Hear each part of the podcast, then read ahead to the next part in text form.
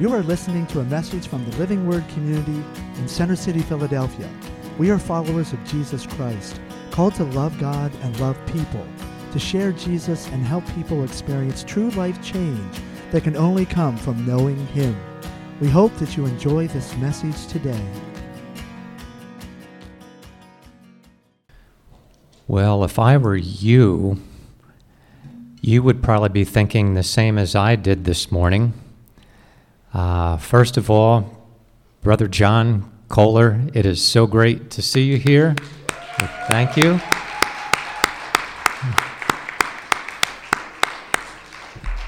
We are just excited to, to have you here and to actually get to see you after all the prayers that everyone has made for so long for John and to get out safely. And God is faithful. We see him in front of us. So if I were you, I'd be thinking, well, gee, I can hear Dan any old time. John is here. Why don't we hear John? And I assure you, we will hear John in a couple of weeks. The elders have scheduled him in. John was very gracious and flexible with his schedule to uh, we're also having our, our brother Bill Pepper speak in December, and also John will be speaking in December. So you can rest easy. Uh, we will all get to hear John as we are all very excited to hear uh, what God puts on his heart uh, for us. Um, so it's just uh, another great example that uh, God can even speak through Balaam's donkey um, for today, uh, but we do get to hear John in a few weeks. Also, it is great to see our brother Ted Lewis with us physically this morning after his eye surgery. Of course, he's slightly incognito and does look quite hip with those glasses you know, T- Ted was a product of the 60s, but uh, so it's so great to see Ted being able to be here with us today. And Ted is a great example of perseverance. We know Ted has had how many eye surgeries? A lot. The Lord has brought him through a lot. And God, again, God is faithful. Ted could easily be sitting at home on the couch uh, this morning saying, Well, I, I think I'll do Zoom this morning. Uh, there are folks who need to do Zoom for physical reasons and health reasons and whatnot.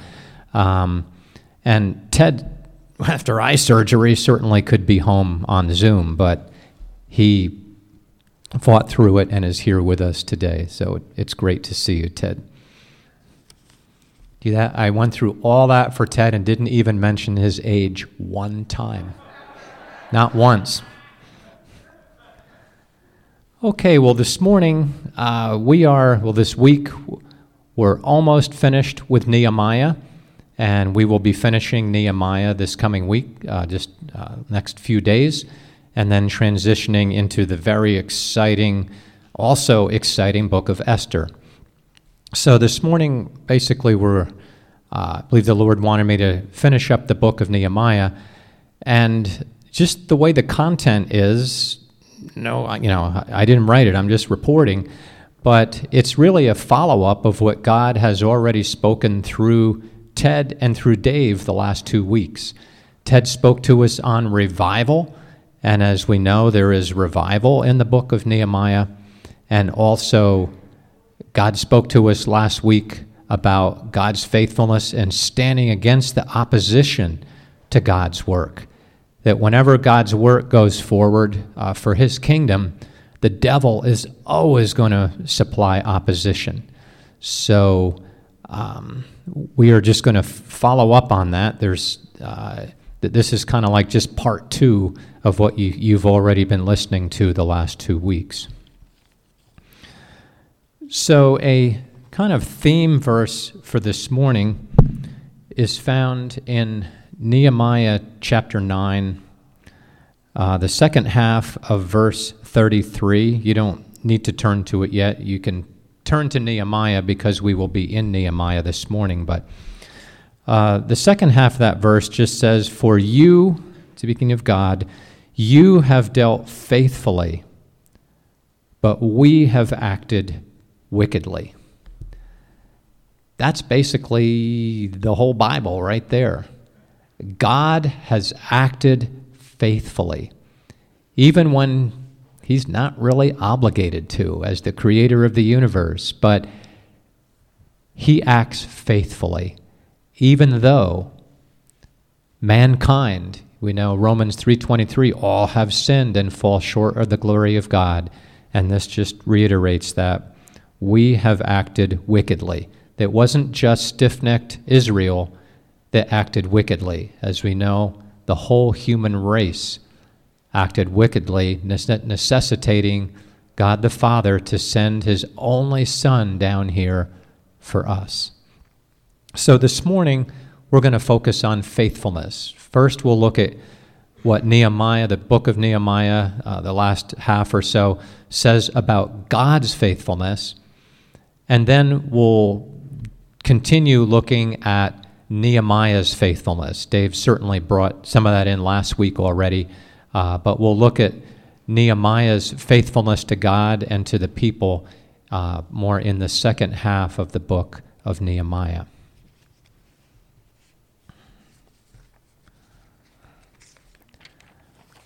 So,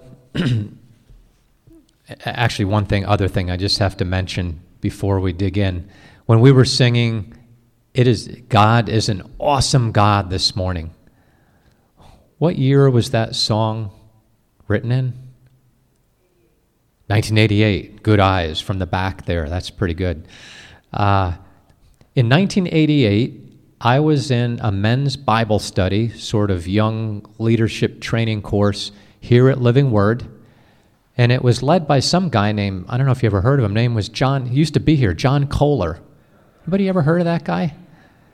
And so John was tapped by our senior pastor at the time to, to lead that Bible study.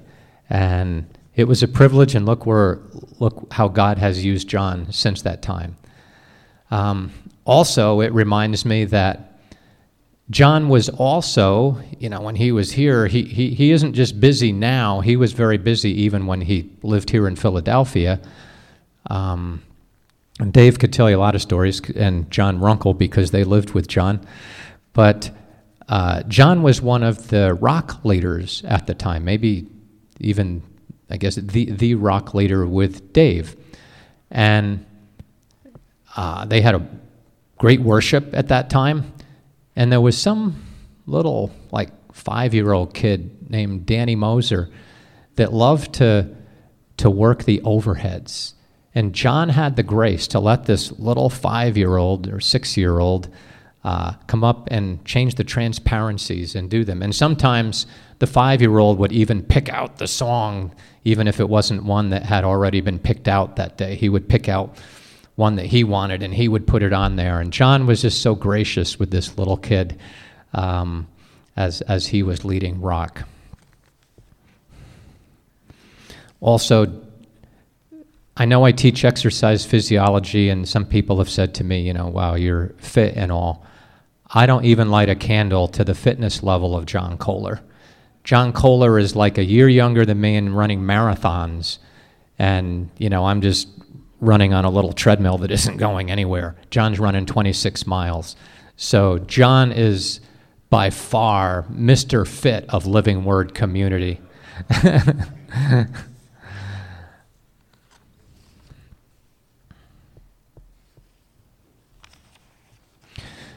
So when we look at the uh, part of Nehemiah, uh, we're going to start in chapter 9 this morning. First, we just want to look at what it says in this book about God's faithfulness.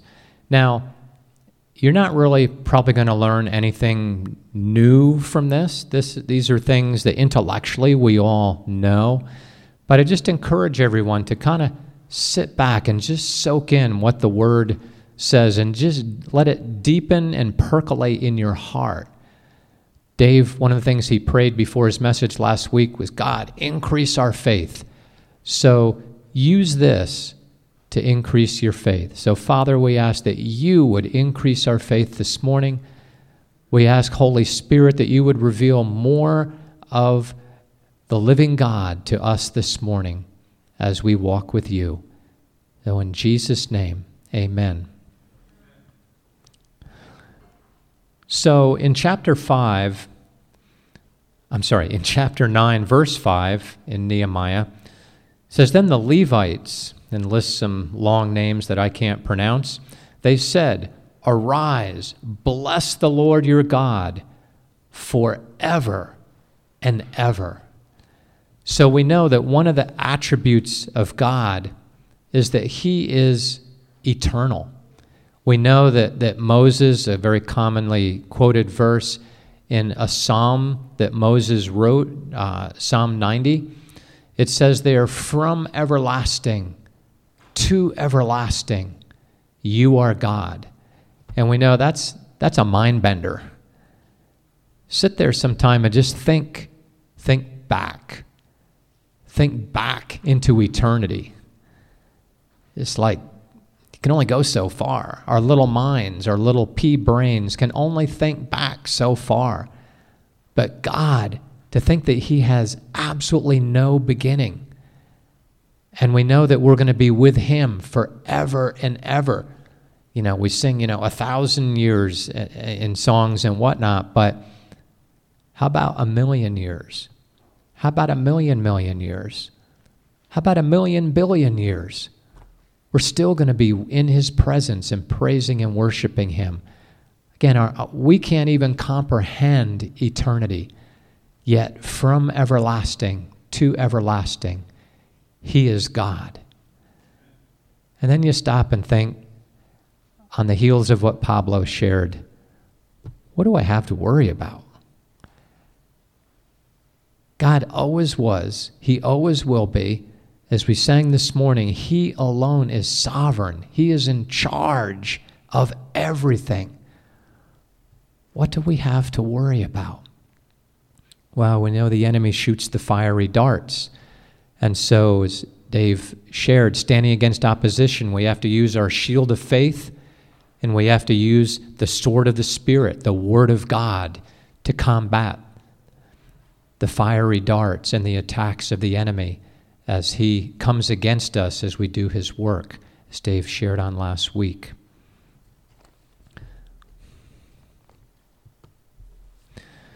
And then reading on, it says, Oh, may your glorious name be blessed and exalted above all blessing and praise. You alone are Yahweh. Again, as we know, as uh, Pablo made mention of, the capital L O R D we know in our Bible that's Yahweh, the personal name of God that he first revealed to Moses. Before that, he was revealed as Elohim, but now his personal name, he said, is Yahweh. And the Jews don't even say that name, it's too sacred to even say uh, in their eyes. We know that we're cleansed by the blood of Jesus and that we have walked into his holy place. So we get to, to call him by his personal name. and that He alone is God. We know we, we read through Isaiah fairly recently, and some of the chapters in, in the 40s in Isaiah, it repeats that same thing that He alone is God. It's not, it's not going to be like the Mormons were they teach that every one of you know everyone that follow that meets their standard is going to go out and start their own universe and they're going to be a god. No. The Bible says he alone is God. There is no other. The heaven of heavens with all their host, the earth, oh, I'm sorry, you made the heavens, the heaven of heavens with all their host, the earth and all that is on it, the seas and all that is in them, to give life to all of them. And the heavenly host bows down before you. So we know He is the creator of everything. And again, we've talked about before, just thinking of His creation of all the stars. Like God just spoke, and these billions of billions of kind of like the sun, except some of them are even bigger. They say the sun is kind of like a, it's an average sized star. There are stars much bigger than our sun and our solar system. Billions of billions of light years out there. Our God just spoke it into existence. Is that just mind boggling? We can't even begin to imagine how big our infinite God is. And then I think of the trivial little things my wife could tell you, the trivial things that I would tend to worry about.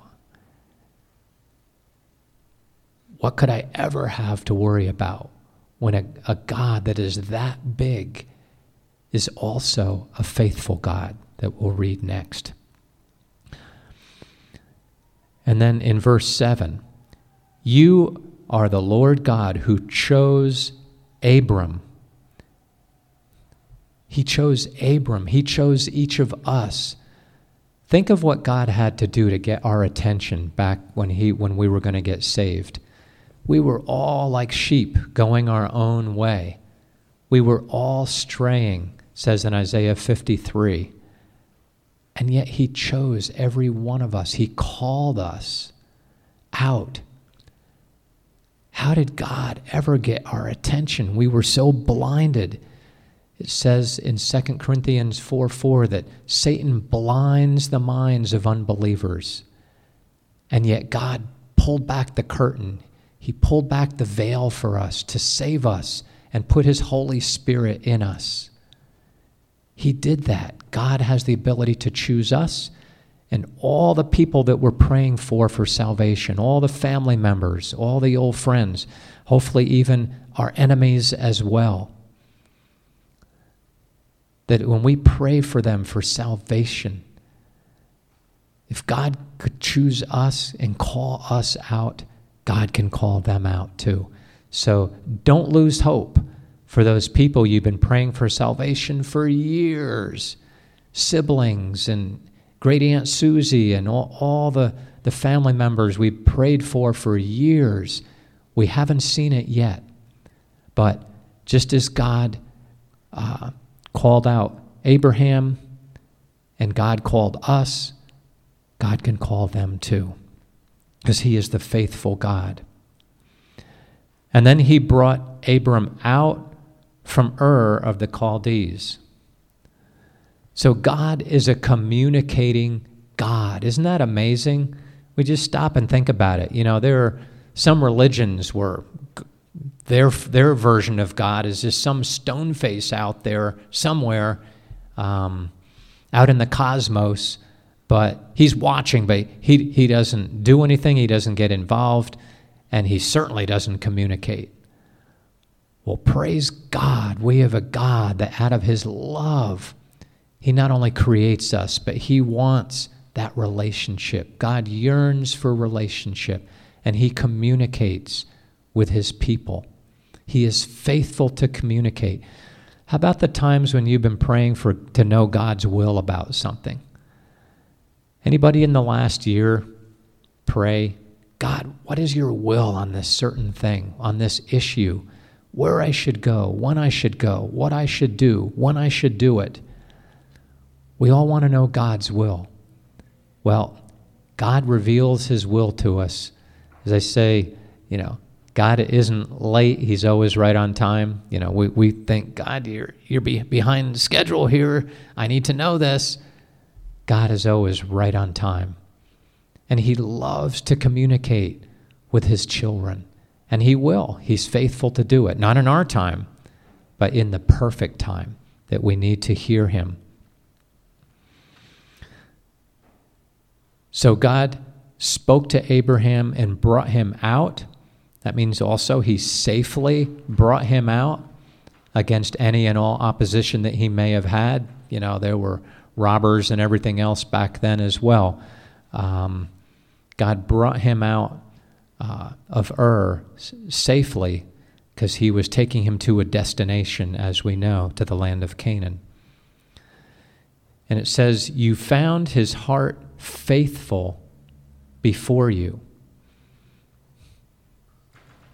So God chose someone who was faithful. So the question is God, am I faithful? Can you choose me to do certain things? And he made a covenant with them. The Bible reveals numerous times that God is a covenant making God. He is the God of commitment. As we know, marriage is taken very lightly if people even finally decide to get married after they've been living together for however how many months or years you know should we get married or not? You know we've been living together for 10 years. Should we get married? But god says in his word he's a god of commitment. He created marriage. He created that marriage covenant. So even though in our society today that has been totally wa- watered down and in many cases just washed out, but we know as we walk with our God and we try to do it according to His Word, He is a covenant making God. He's the God of permanent commitment. So, single guys and gals, just remember He's the God of commitment. And He wants to provide you, if, if it is His will for anyone to get married, He will supply you that, that man or woman that, that you can be uh, committed to. And it's all by His grace. We have some people that have been married a long time in Living Word. Um, I mean, look at those Lewises. How long have the Lewises been married? 40, 44 years. Okay. So, anybody here been married longer than 44 years? Aha, Ernesto. 50 years. Okay. Hey, hey. That's marriage commitment before the Lord. That's through the thick and the thin. We know life brings a lot of twists and turns. And when we're married to a human being, uh, we have our great times, we can have tougher times, and for God to bring folks through 50 years, uh, that's, that's commitment. So, God is a God of commitment to us individually. And the bottom line of that covenant commitment is faithfulness. Again, ultimately, God is faithful.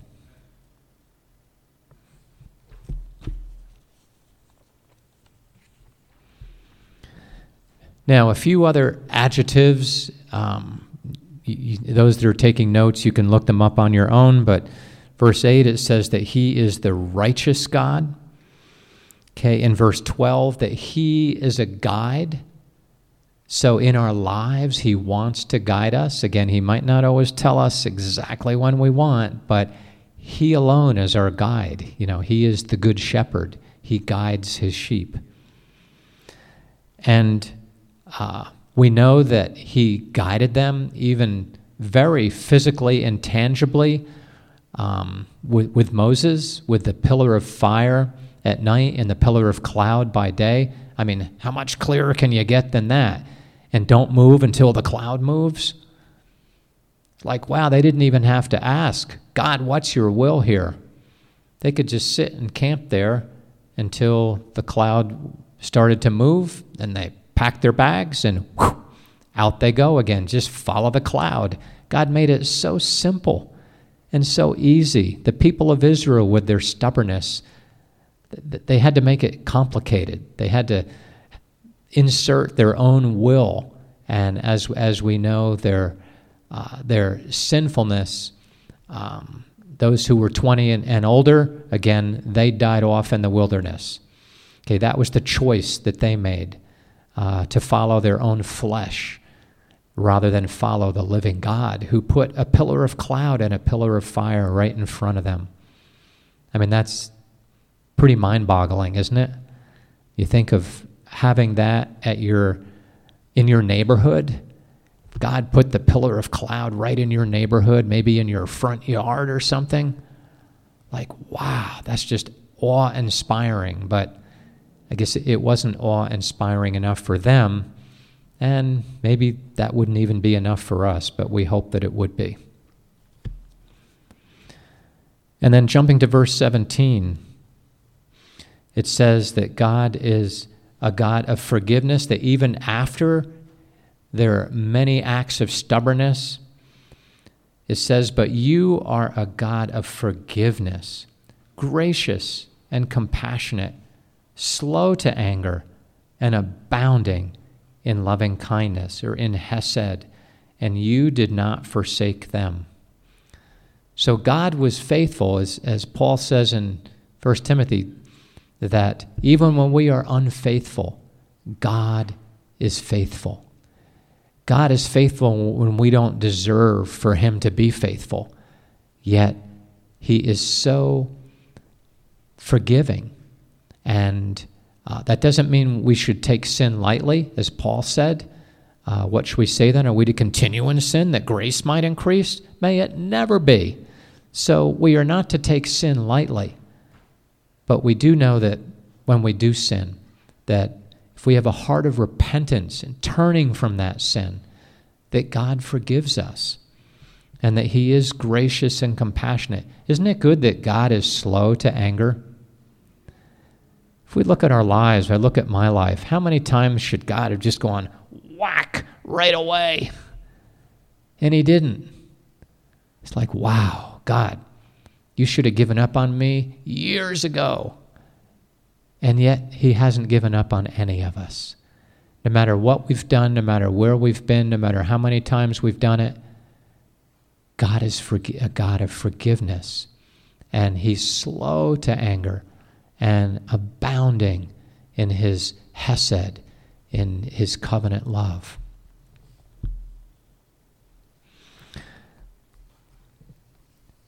So we also know that God showed his faithfulness to Israel through the Red Sea. Again, obviously, op- opening the Red Sea and guiding them, providing the manna for them. God is our physical provider. As Pablo said, uh, he might provide for us with our good planning and, you know, of people planning for retirement and all. But if the economy drops out, if the bottom drops out, well, then God already had another plan in mind. Okay, we were doing what seemed to be the uh, the wise thing, and you know, say somebody planning for their retirement if they if they can, but God will provide for us, as Pablo reminded us, and God provided uh, food for them. When you think of back when um, COVID hit, and there were supermarkets where meat, the meat shelf was empty. Some other shelves were completely empty. It's like God, how, how am I supposed to eat? The shelves are empty at our supermarket. Well, God will provide for us, even if it has to be manna from heaven, even if He has to multiply the fish and the bread. God will provide for us. We know that John was not rolling in dough over there in Afghanistan, but he looks pretty good to me. It looks like God provided food for John even when the coffer was, you know, getting low. God provided for John in those circumstances, and God will provide for us regardless of what the economy does. And water from a rock, wow, that's creative. Who, who, who would think of bringing gushing water for a whole nation, for a million or more people out of a rock. God, you're amazing. Hey, our God is faithful, and He can provide for us in very creative ways when He needs to.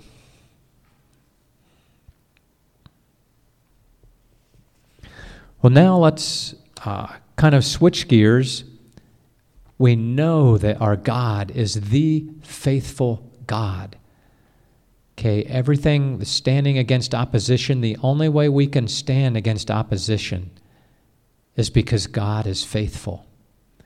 The only way that God can bring revival is because He is faithful if he wasn't faithful, then why pray for revival? But we can pray for that because we know he is faithful. And as we know, the whole Bible is just loaded with verses that speak to that and show us that our God is the faithful God.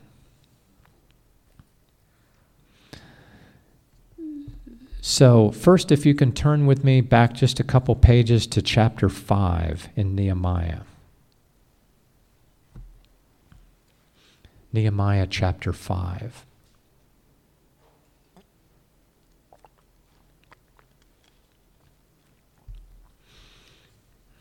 Okay, we're just going to look at a few examples of what a faithful leader should look like, but also just what a faithful Christian should look like. Now, as we know, Nehemiah was placed, God placed him in a position of uh, great leadership. He was the governor. Before that, I mean, in, on leave from being the cupbearer to the king. Now, many of us know the cupbearer would uh, drink the wine uh, before the king did, so that in case it was poisoned, the king wouldn't get poisoned. That's a great job, isn't it? Wouldn't, wouldn't you love it?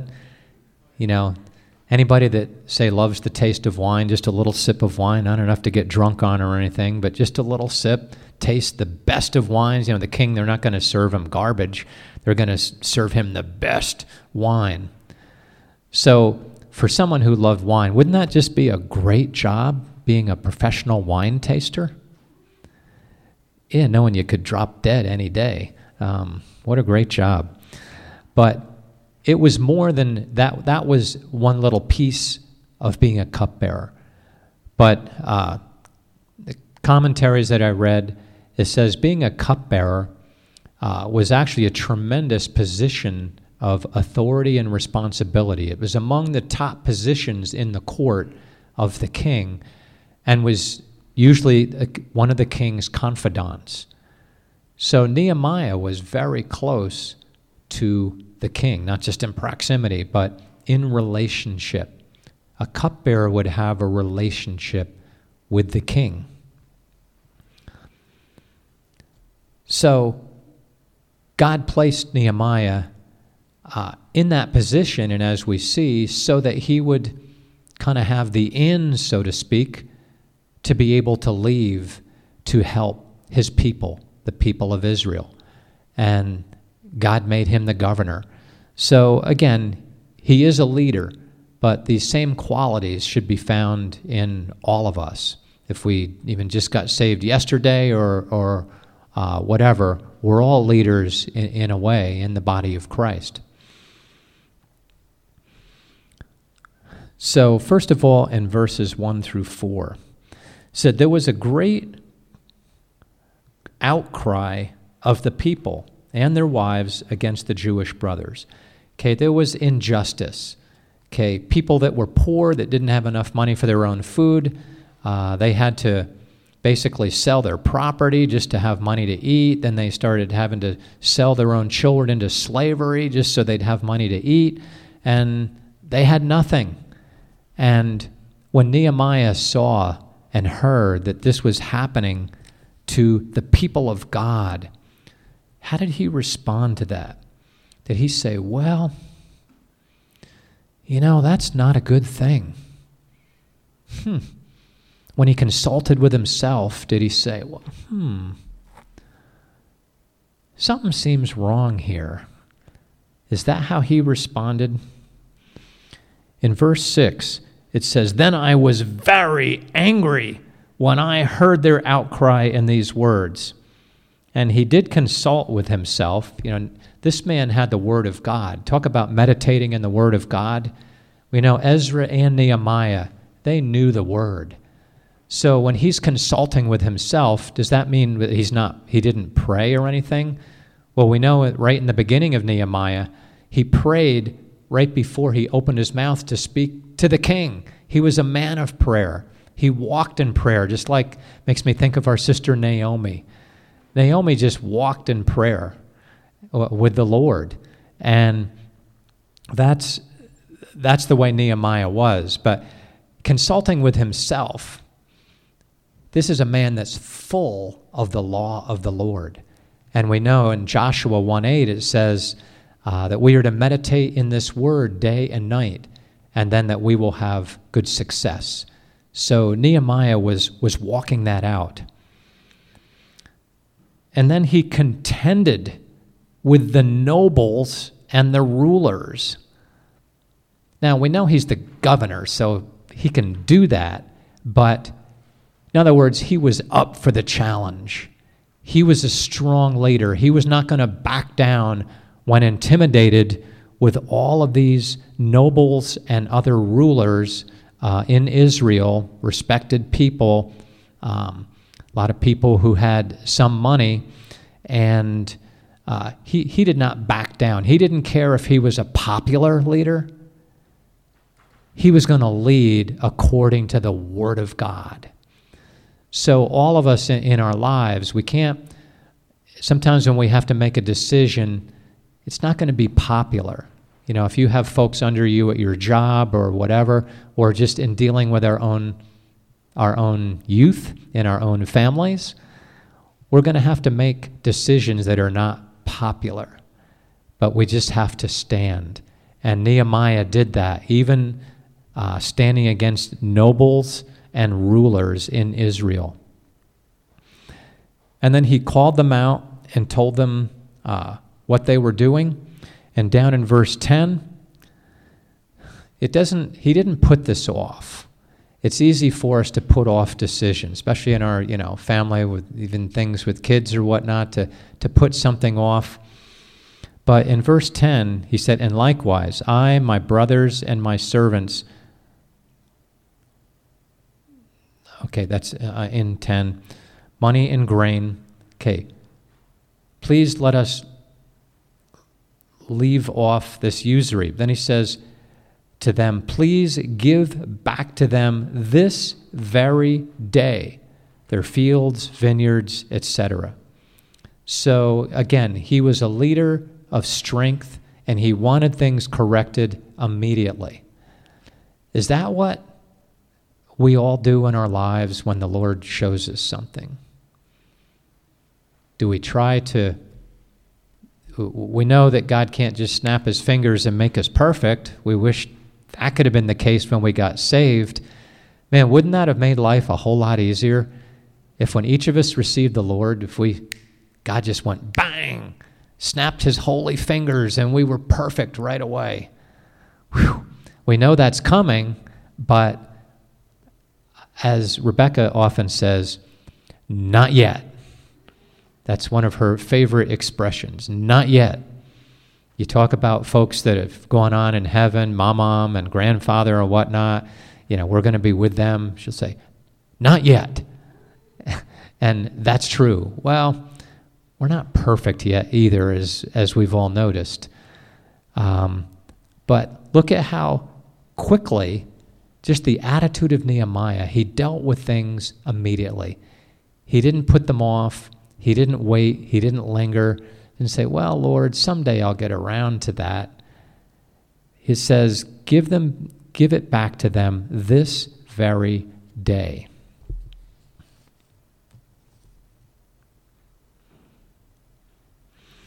And then down in 13, he established a consequence. You know, sometimes we have to do this with our kids and whatnot. Um, it said, Thus may God shake out every man from his house and from his possessions who does not fulfill this promise. Even thus may he be shaken out and emptied. Whoa. Okay, he, he left it on no uncertain terms. Okay, he was a leader that put his foot down he communicated clearly and he meant business. So uh, that's how God wants us to deal with sin. And when, when things are not right um, in our midst, God wants them dealt with. And Nehemiah was a man that took his responsibility very seriously, obviously, before the Lord.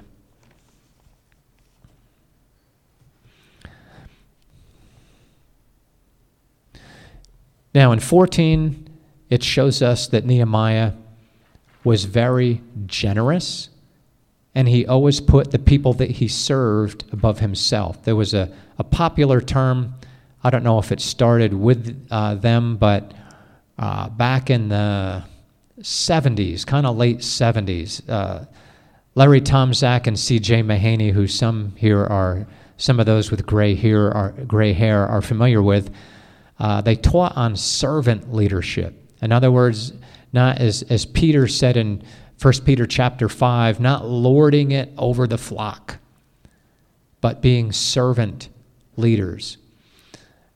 And that's certainly the way Nehemiah was way back then. He didn't have that teaching that, that we've had on servant leadership. He just got it from the Word of God, and that's the way he was.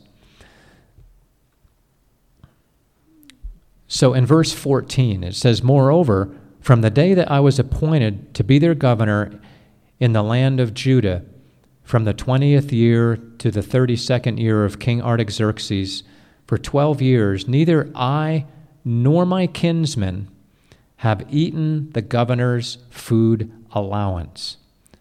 But the former governors who were before me laid burdens on the people and took from them bread and wine, besides forty shekels of silver.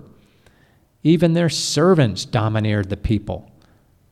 But I did not do so because of the fear of God.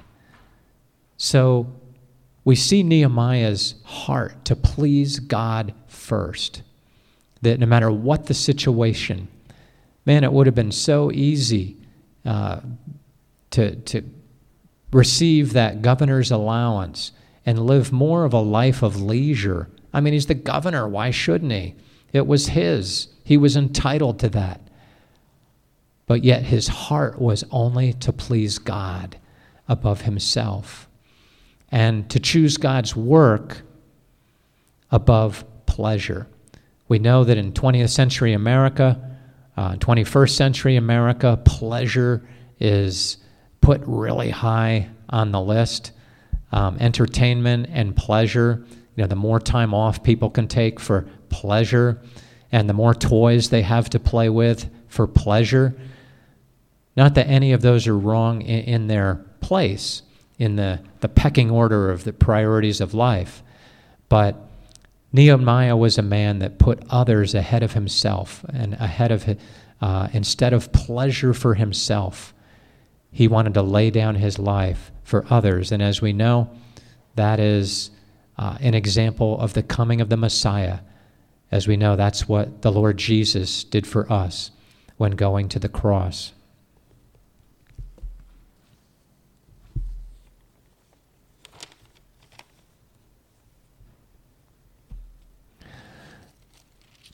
Now, we're not going to read this, but in chapter 8, Nehemiah showed that just like Ezra, and along with Ezra, he put the Word of God number one. He promoted God's Word. And so uh, Ezra, says, read the law from early morning until midday. Can you imagine if we met together? What, what would be early morning? I mean, you could start at 8 o'clock, could start at, if we came here at 7 o'clock in the morning and we read the word until midday. Would that be an easy thing? Whew. That might have been four, five, six hours. We, we don't know exactly. Um, but that's, that's commitment. Okay, so the people sat and listened to the word. But Ezra and Nehemiah wanted the word of God to go forth. And the people sat there for all those hours and took it in. And we know they had such a response that when they matched their lives up with the standard of the word, that, uh oh, and the Holy Spirit, and remember, the Holy Spirit is mentioned twice in um, Nehemiah chapter 9. There, we get to have the Spirit in us, but they still had the Holy Spirit in their midst, and the Holy Spirit was working. And we know the Holy Spirit also spoke through the prophets to rebellious Israel. so that we get to have that same Holy Spirit in us working rather than just in our midst working. And so the, the Word of God was placed as the high priority, regardless um, of the cost to their bottoms and what they were sitting on. And then the joy of the Lord was their strength because we know that people were weeping when they compared their lives to what the Word of God said. And it's, it's both. It was supposed to be a time of celebration, uh, but certainly there is a time for, for weeping um, when we see that our lives don't match up to the Word. But the ultimate at the end, uh, then we should rejoice because God will uh, deliver us from that sin and root it out of our lives. Not, again, necessarily at the snap of a fingers, but God will uh, get these sins out of our lives, and that's a cause for celebration and rejoicing. And then in also in chapter 8, in verse uh, 13 through 18, it talks about the Feast of Booths and it had not been celebrated since the time of Joshua. So again, this was another of the special uh, Jewish uh, feasts and holidays that was to be um, celebrated at a certain time. And the revival in their midst, again, they were getting back to the Word of God, doing it God's way. And so uh, that was part of the manifestation of the revival in their midst that God brought about uh, and used his, his leaders. And then lastly, there is a laundry list of things that uh, Nehemiah did. Again, standing against opposition, just doing what was right according to the word of God. This is in chapter 13. Uh, you can jot it down in your notes. Um, but in, in chapter 4, uh, I'm sorry, in verses 4 through 9 of chapter 13, it shows that Nehemiah was a man of his word. You know, in our society, people's word is taken lightly. We know contracts are broken, all kind of things. Uh, people's word uh, is taken lightly, and people just throw around their word uh, with no intention of backing it up. But when Nehemiah had told the king, I shall return at a certain time, he did. Even though the work wasn't all done, there was still more to do in their midst. He went back and was a man of his word. And then he asked the king for another trip, which obviously the king granted to him. And he went back and did the rest of his work. So in verse 8, it talks about him cleansing the temple. Now, isn't it amazing that Tobiah, who was Satan's tool to bring opposition to the wall being built, somehow or other weaseled his way in to be living in the temple of God? What? How did he get in there? He's an enemy of Israel. He should be living way out in the mountains somewhere uh, in fear that the armies of Israel would come and get him. He was living in the temple of God. That just shows how Satan can weasel his way into things. And we have to be wise and alert. As Paul said, we, we must not be ignorant of his schemes in our own lives.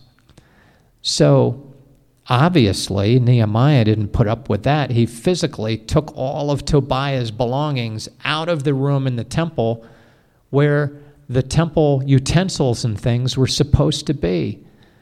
So he was a restorer of the temple. And just again, as Jesus, showing how Jesus cleansed the temple, that it should be a house of prayer, Nehemiah cleansed the temple uh, back uh, years earlier. And then in verse 10, he had the tithes restored to the Levites. Okay, they, they actually had to move out into the hinterland, uh, into t- surrounding towns because they didn't have enough provision to live in Jerusalem to, uh, to take care of the temple of God. He, so Nehemiah put a stop to that immediately and restored temple worship by restoring the tithe to the Levites who were supposed to get it in, uh, in the first place. And then he also restored the Sabbath. Uh, there was going to be buying and selling.